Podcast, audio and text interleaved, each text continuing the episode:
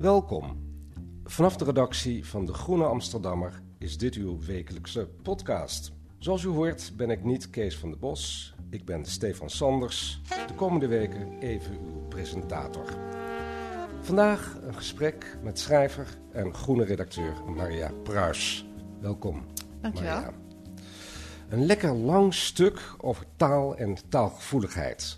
Die de laatste jaren die gevoeligheid overal opduikt als vehikel van politieke emancipatie. Of het nu gaat over gender, etnische of seksuele identiteiten.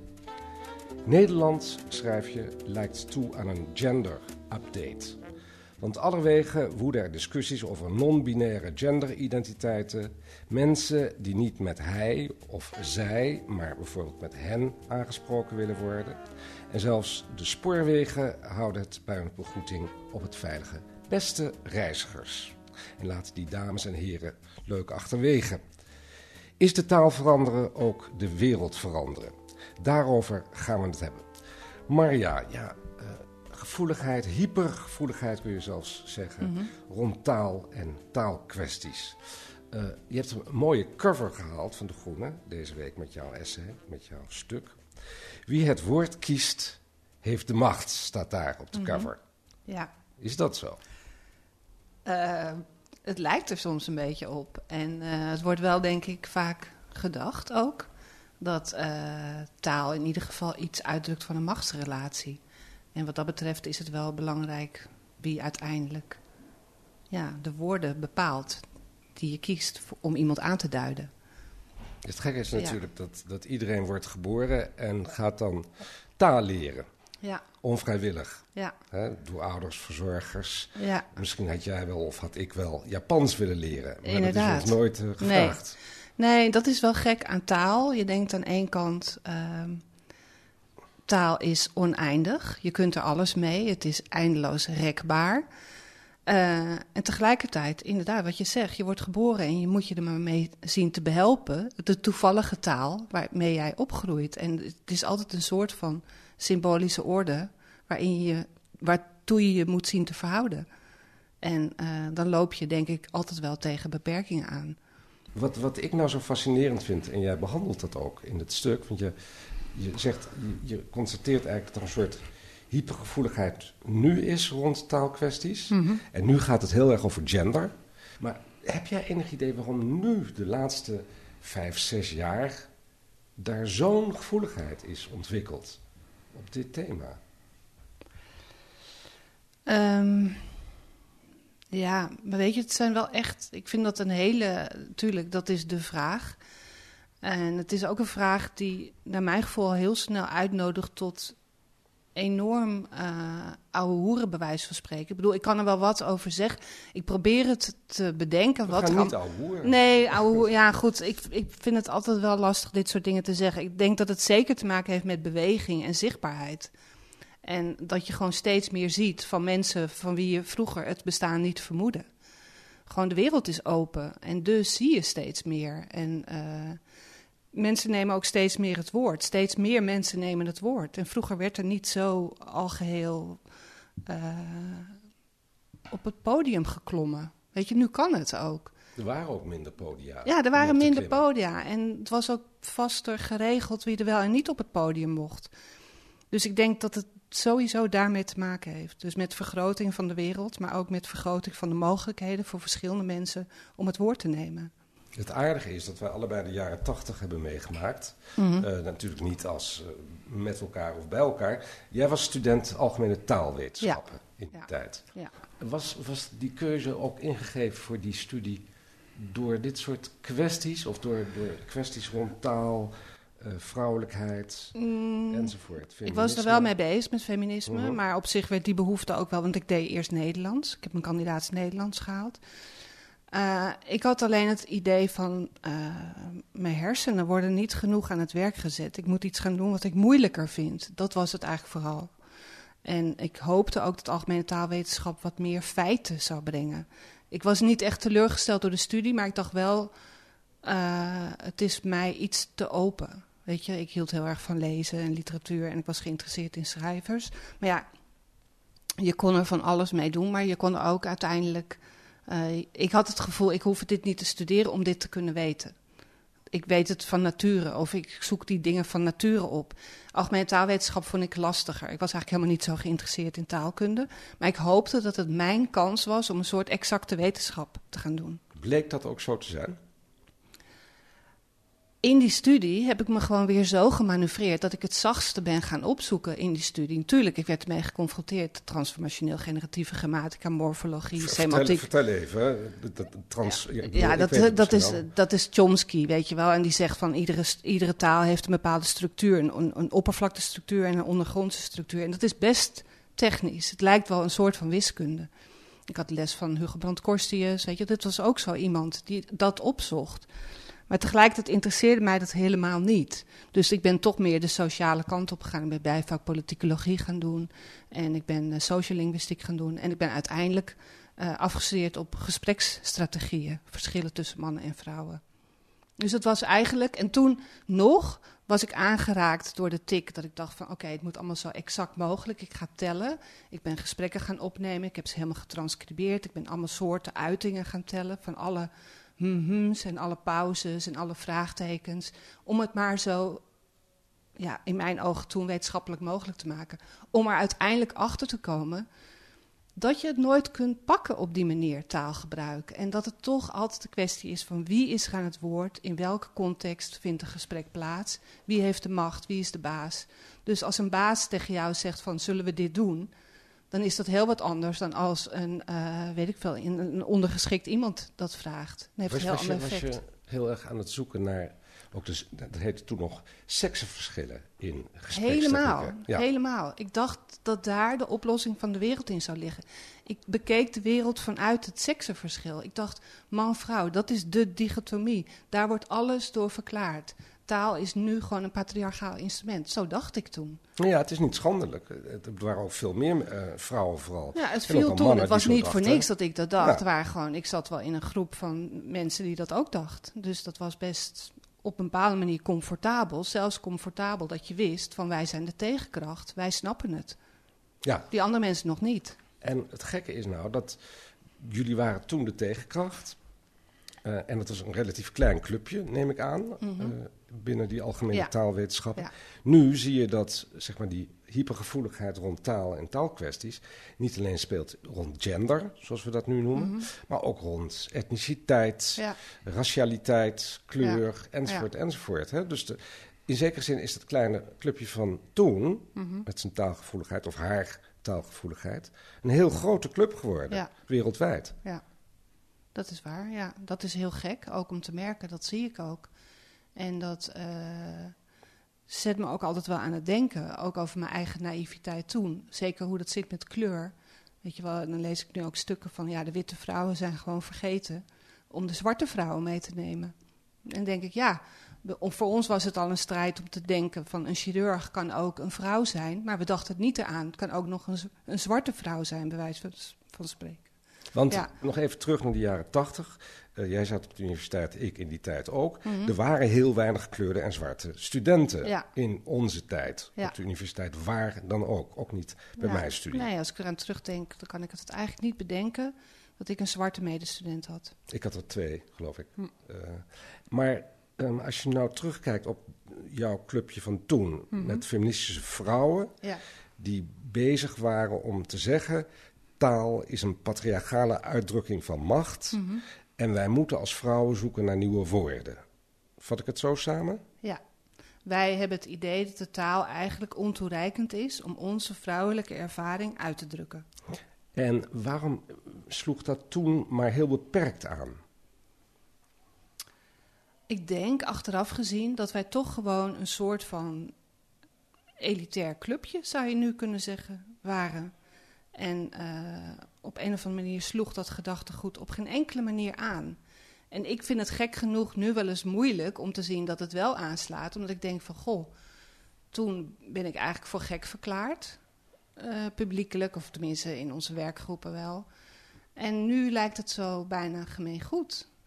Ik vind het heel, ja, het is natuurlijk ook fantastisch. Maar zoals alles kan je ook wel eens denken van, jee, uh, wat hebben wij eigenlijk zitten knokken tegen, tegen iets. En toen weer laten liggen ook. Wat je zegt, dat je je toch vaak geïsoleerd voelde. Ja. Met een klein clubje andere Ja. vrouwen Ja, binnen die algemene taalwetenschappen.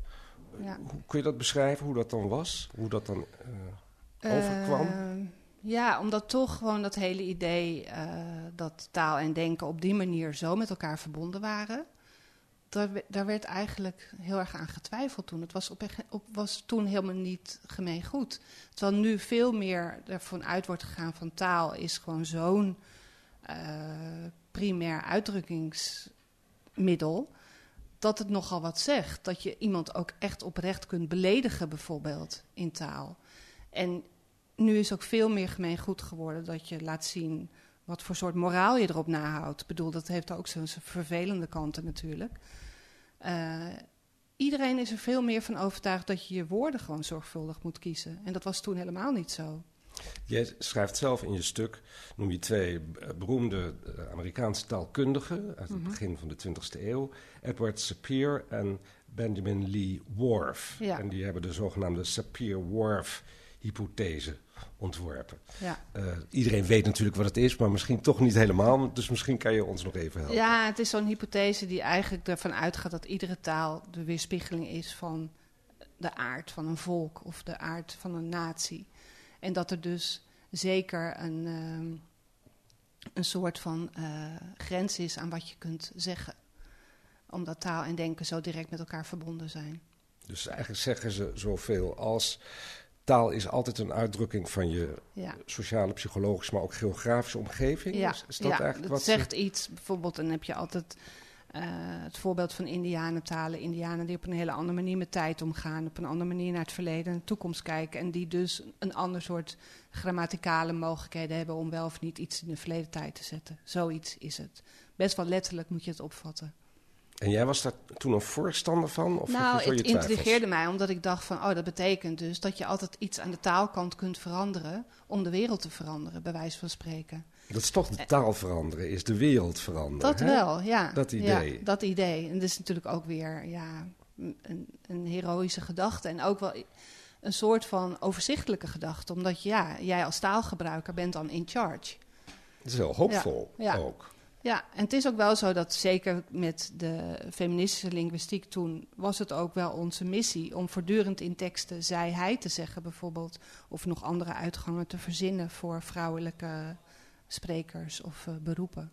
Daar is helemaal van afgestapt. Ja, toch omdat we, zeg ik nu maar, omdat we dachten dat eh, het op een of andere manier effectiever zou zijn dat. eh, en je ook minder afhankelijk zou zijn van degene die toevallig die wel of niet die uitgang kiest. Dat je ervan uit moet gaan steeds dat als je een neutrale benaming gebruikt, dat het ook voor vrouwen geldt.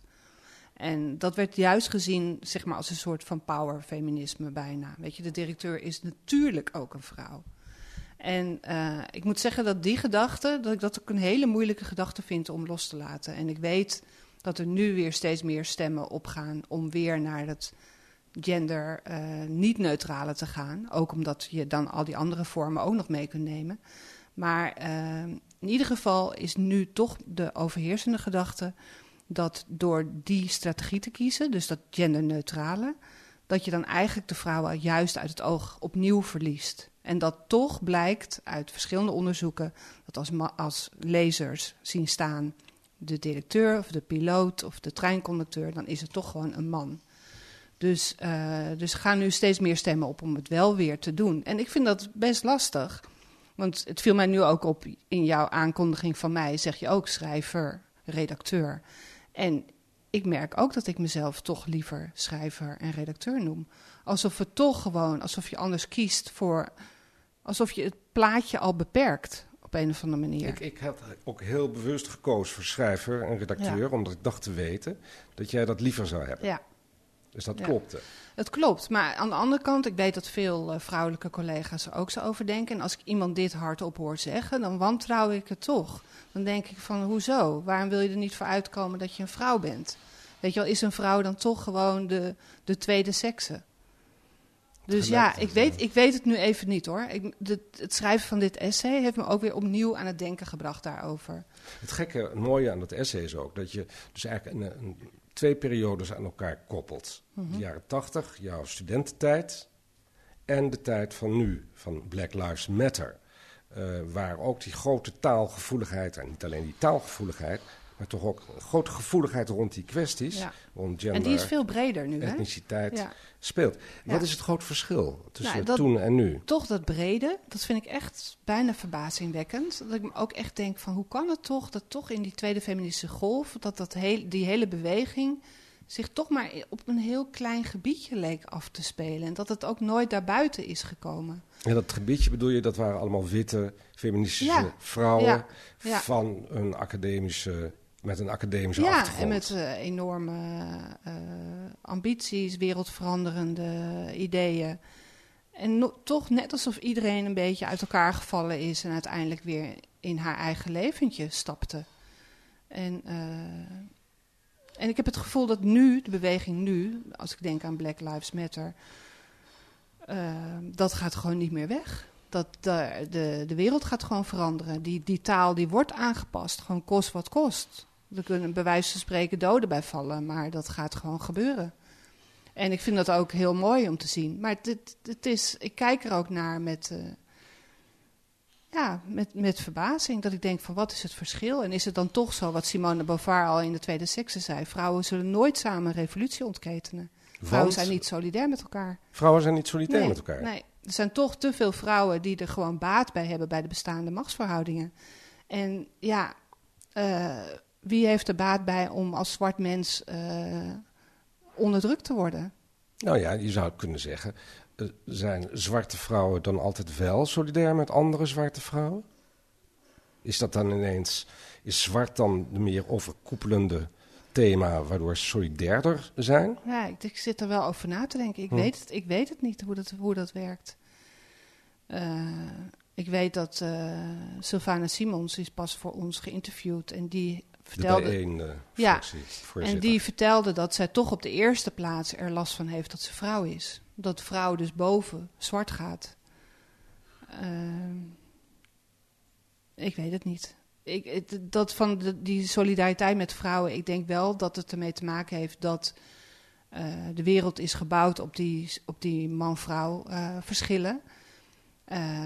En dat die zo ingewikkeld zijn om aan te tornen, dat er toch zoiets biologisch ook is, dat dat eh, blijkbaar ook zoveel voordelen oplevert eh, in de, de bestaande verhouding, dat, je, dat die veel starder is. En dat veel meer mensen ook weerzin hebben tegen vrouwen die zich op een andere manier manifesteren. Je beschrijft heel kort eigenlijk een, een, een anekdote in je stuk over een, een, een jongeman die zich ook student is en die zich solidair eigenlijk met jou verklaart in jouw Mhm. vrouwentaalstrijd, Ja. je feministische taalstrijd. En dan nodigt hij je uit en dan gebeurt er iets heel merkwaardigs. Misschien kun je dat heel kort vertellen. Ja, eh, het was een jongen die ik wel al, met wie ik best wel goed eh, kon opschieten. Eh, en die, eh, na, nadat ik een scriptie had geschreven met hem, doorsprak over taal en denken. En nou goed, allebei heel erg in geïnteresseerd. En het was heel mooi weer. En hij zei van, hij belde me op van, hey, ga je mee naar het strand? Dus hij kwam me ophalen met de auto en een grote hond mee. En toen kwamen we op het strand en wij lopen, lopen, lopen over het strand tot we dus op het naakstrand waren. En daar hadden we het helemaal niet over gehad. En hij kleedde zich uit, ging vrolijk liggen. En ik dacht, ja, wat moet ik?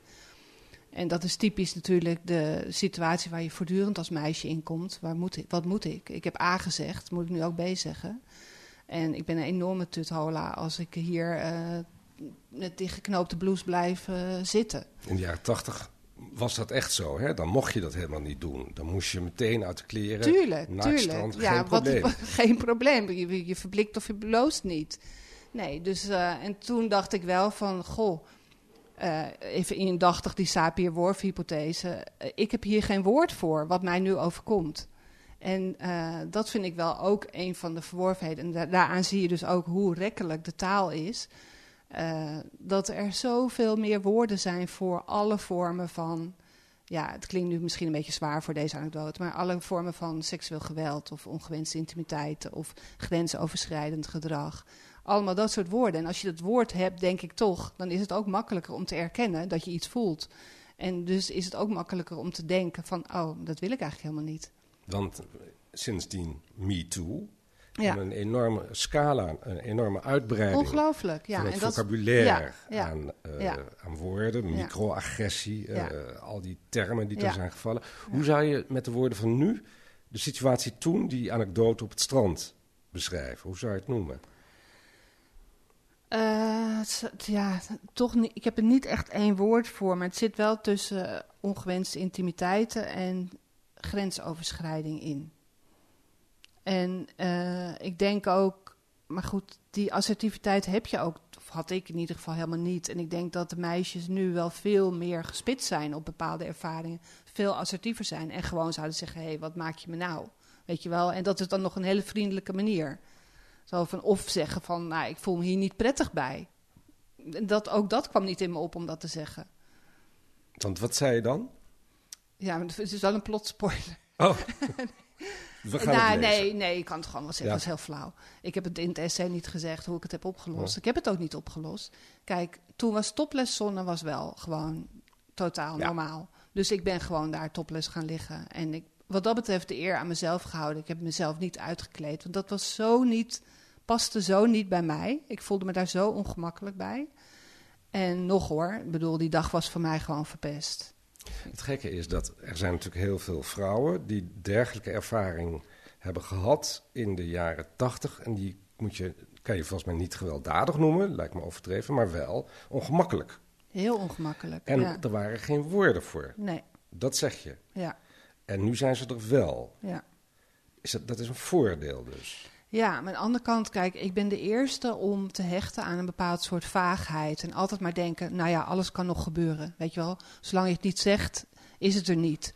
Dus ik vind het ook heel moeilijk om afscheid te nemen daarvan. En ik sta er echt van te kijken hoe, in hoe ver mensen kunnen gaan. Hoe, hoe gedetailleerd ze zijn in wat ze wel en niet willen. Of wat ze wel en niet zijn. Ik weet het heel vaak gewoon niet. En ik hou er ook wel van om het niet te weten.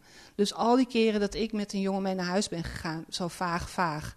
Van ja, het is wel wel gezellig als je blijft slapen. Dat ik altijd dacht, ja, ik kan het ook gewoon letterlijk opvatten, blijven slapen. En dat, weet je, dus dat, dat eh, ik vind het heel moeilijk om daar afscheid van te nemen. Ook de, de, de ongemakkelijke situaties. Plus, ik denk, het is een illusie om te denken dat je ongemak uiteindelijk voor kunt zijn. Het is een illusie om te denken dat je alles kunt benoemen in taal. Iedereen moet zich behelpen. Het is mijn taal niet, het is jouw taal niet, maar het is onze taal ook wel. Nou ja, zoals we al begonnen Ja. in dit gesprek. Ja. Je wordt geboren en je krijgt Ja. een taal aangereikt.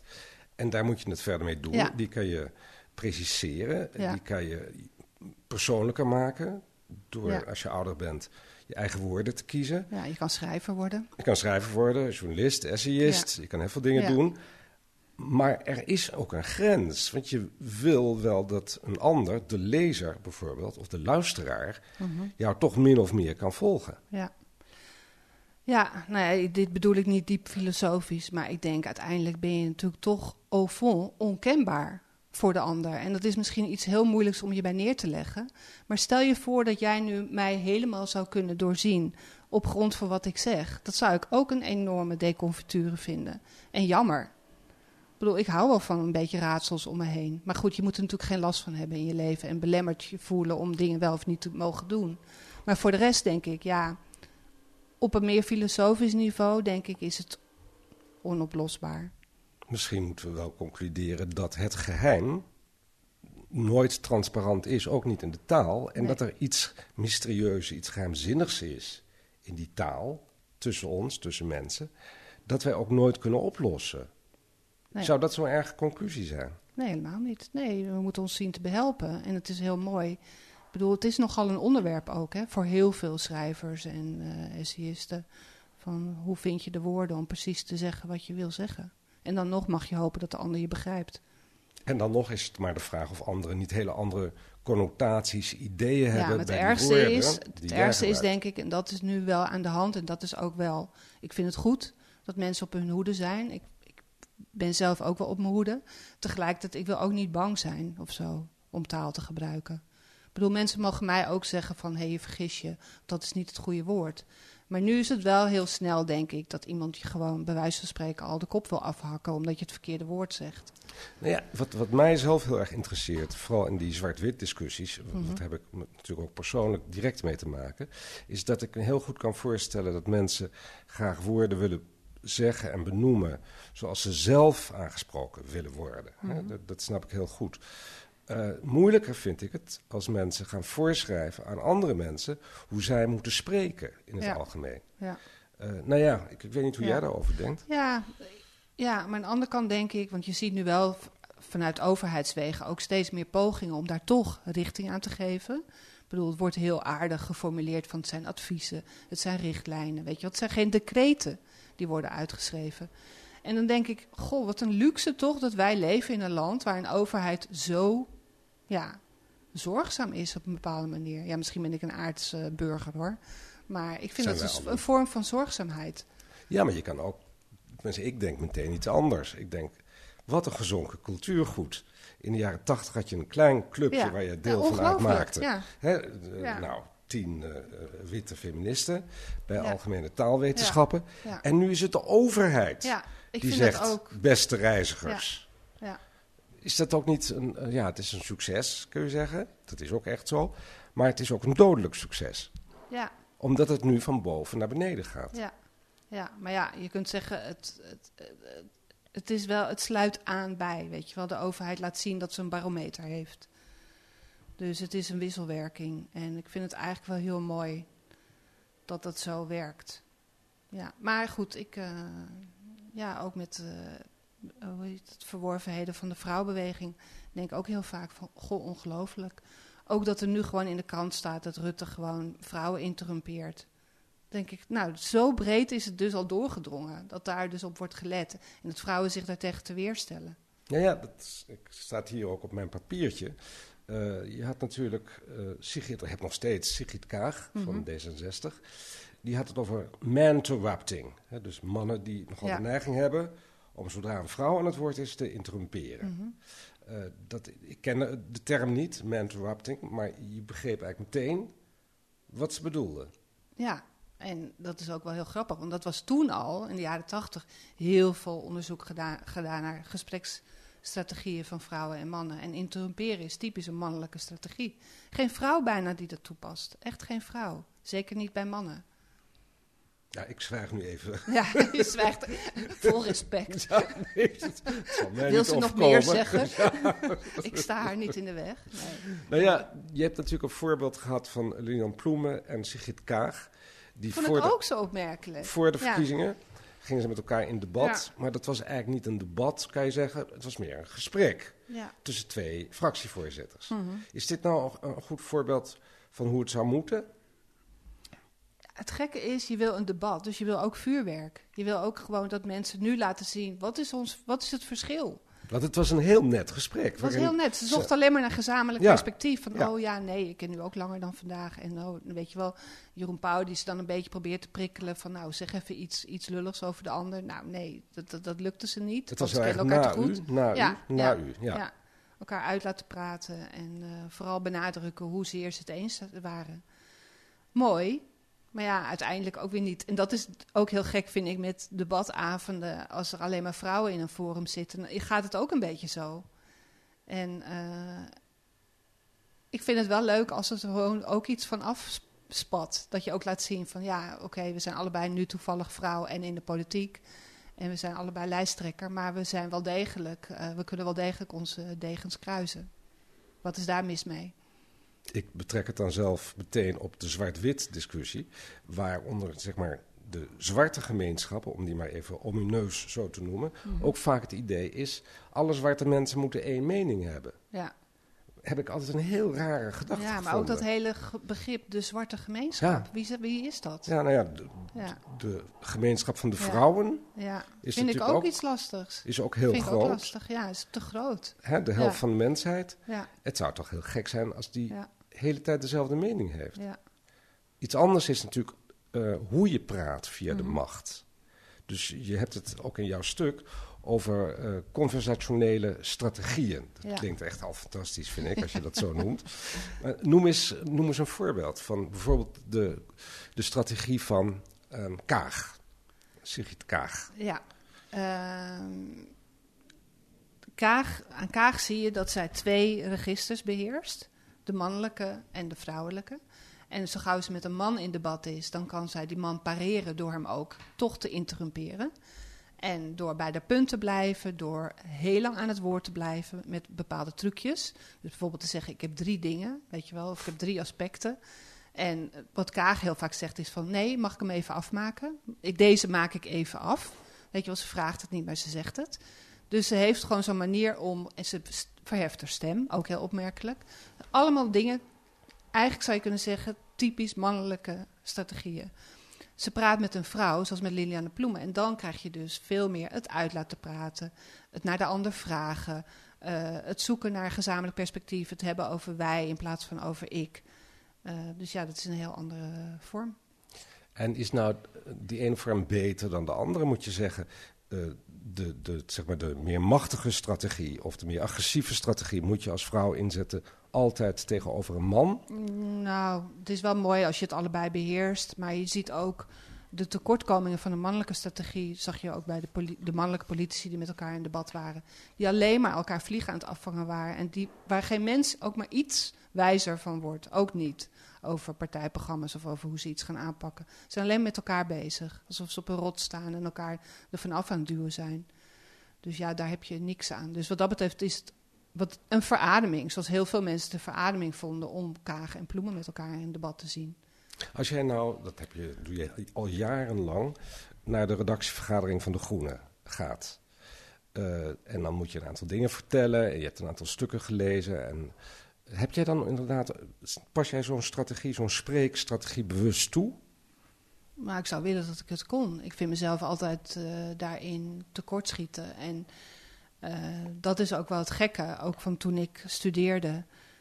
Het was voor mij een vanzelfsprekende interesse dat ik eh, zowel bij Nederlands als bij de algemene taalwetenschap me heel erg op de man-vrouw eh, die, die dichotomie stortte. Omdat ik dacht van daar, daar valt een wereld te winnen. Maar de meisjesidentiteit paste mij heel goed. Dus eh, ik kon het mij ook veroorloven om heel lang, heel zwijgend door het leven te gaan. En eh, ik zag mijn mannelijke medestudent en had daar medelijden mee. Want een jongen komt daar echt niet mee weg. En ik kwam daarmee weg, ik kon me dat veroorloven. En dat is heel lang zo gebleven. Dus ik heb me echt moeten oefenen. Oké, praten, je moet nu iets zeggen. En dat is me nooit helemaal, heeft me nooit helemaal verlaten. Dus ik voer nog steeds een strijd om ook in de redactievergadering iets te zeggen. Ik ben nu voor mijn doen idioot lang aan het praten. Dus eh, dat, dat, ik vind dat heel vermoeiend. En ik, ik weet er theoretisch alles van, maar in de praktijk heb ik geen enkele strategie behalve zoeken naar woorden en mezelf vermanen toespreken en van kom op, praten. Ik vind het ook iets moois hebben, Marja. Dat je eh, eigenlijk naar jezelf kan kijken en nog steeds eigenlijk het verlegen meisje toe moet spreken. En moet zeggen, nou, je moet wel je mond open doen Ja. hoor. Ja. Ja, nou ja, ik vind het leuk dat jij het iets moois vindt hebben, maar eh, ik vraag me wel af tot welke leeftijd mag je jezelf verlegen noemen, bijvoorbeeld. Vind ik een goede vraag. Eh, ook op- omdat ik hem op mezelf toepas. Ik was echt een verschrikkelijk verlegen jongetje, als tot Mhm. mijn tiende. Eh, later bleef ik heel erg verlegen, maar niet in woorden.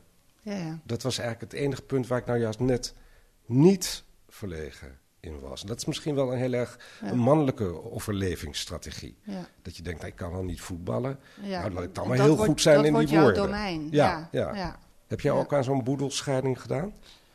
Nou, sowieso het schrijven. Dat is voor mij echt gewoon de, de uitvlucht. De, de manier, dat is mijn vluchtheuvel. Ja.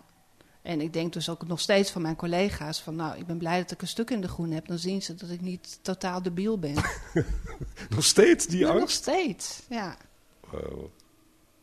Eh, je schrijft ook in je stuk, ten slotte, ehm, je zegt, er komen steeds meer woorden bij hè, om de verschillen te benoemen. Mhm. LHBTI, plus, hè, dat, dat is eigenlijk... eh, en dat plusje, dat geeft eigenlijk aan dat je kan wel al die verschillen benoemen, maar er is ook een plus.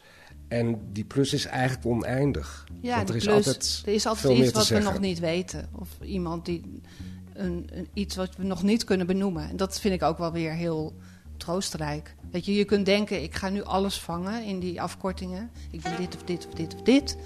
En er is nogal wat te kiezen, dus het is een luxe. Maar er is altijd wel iets wat je nog niet, waar je toch niet helemaal invalt. Dank je, mooi. Dank je voor dit gesprek. Graag gedaan. Marja Pruis. U moet dit stuk uiteraard lezen, maar dat hebt u al begrepen. Maar lees deze week in De Groene ook een onderzoek naar vrouwen en het coronavaccin. Want een vrouw kan heel anders reageren op de prik dan een man. Maar seksverschillen worden bij het corona-onderzoek niet onderzocht. En dan verder in De Groene, hoe nu verder naar de zogenaamde rampenverkenning ten behoeve van een nieuw te vormen regering. Herman Tjenk Willink en Herman Wijfels zien toch nog perspectief. Dat kunt u lezen met een abonnement of een proefabonnement. Ga dan naar groene.nl. En oh ja, heel fijn als u sterren wilt geven voor deze podcast in uw podcast-app. Volgende week zijn we er weer met analyses en achtergronden bij het nieuws in deze podcast van De Groene Amsterdammer. Deze week werd de podcast gemaakt door Mirte Meijnes, Sophie Bongers, Giselle Mijnlief en Stefan Sanders. En de eindtune die u nu hoort is A Tune for N van Paul van Kemenade.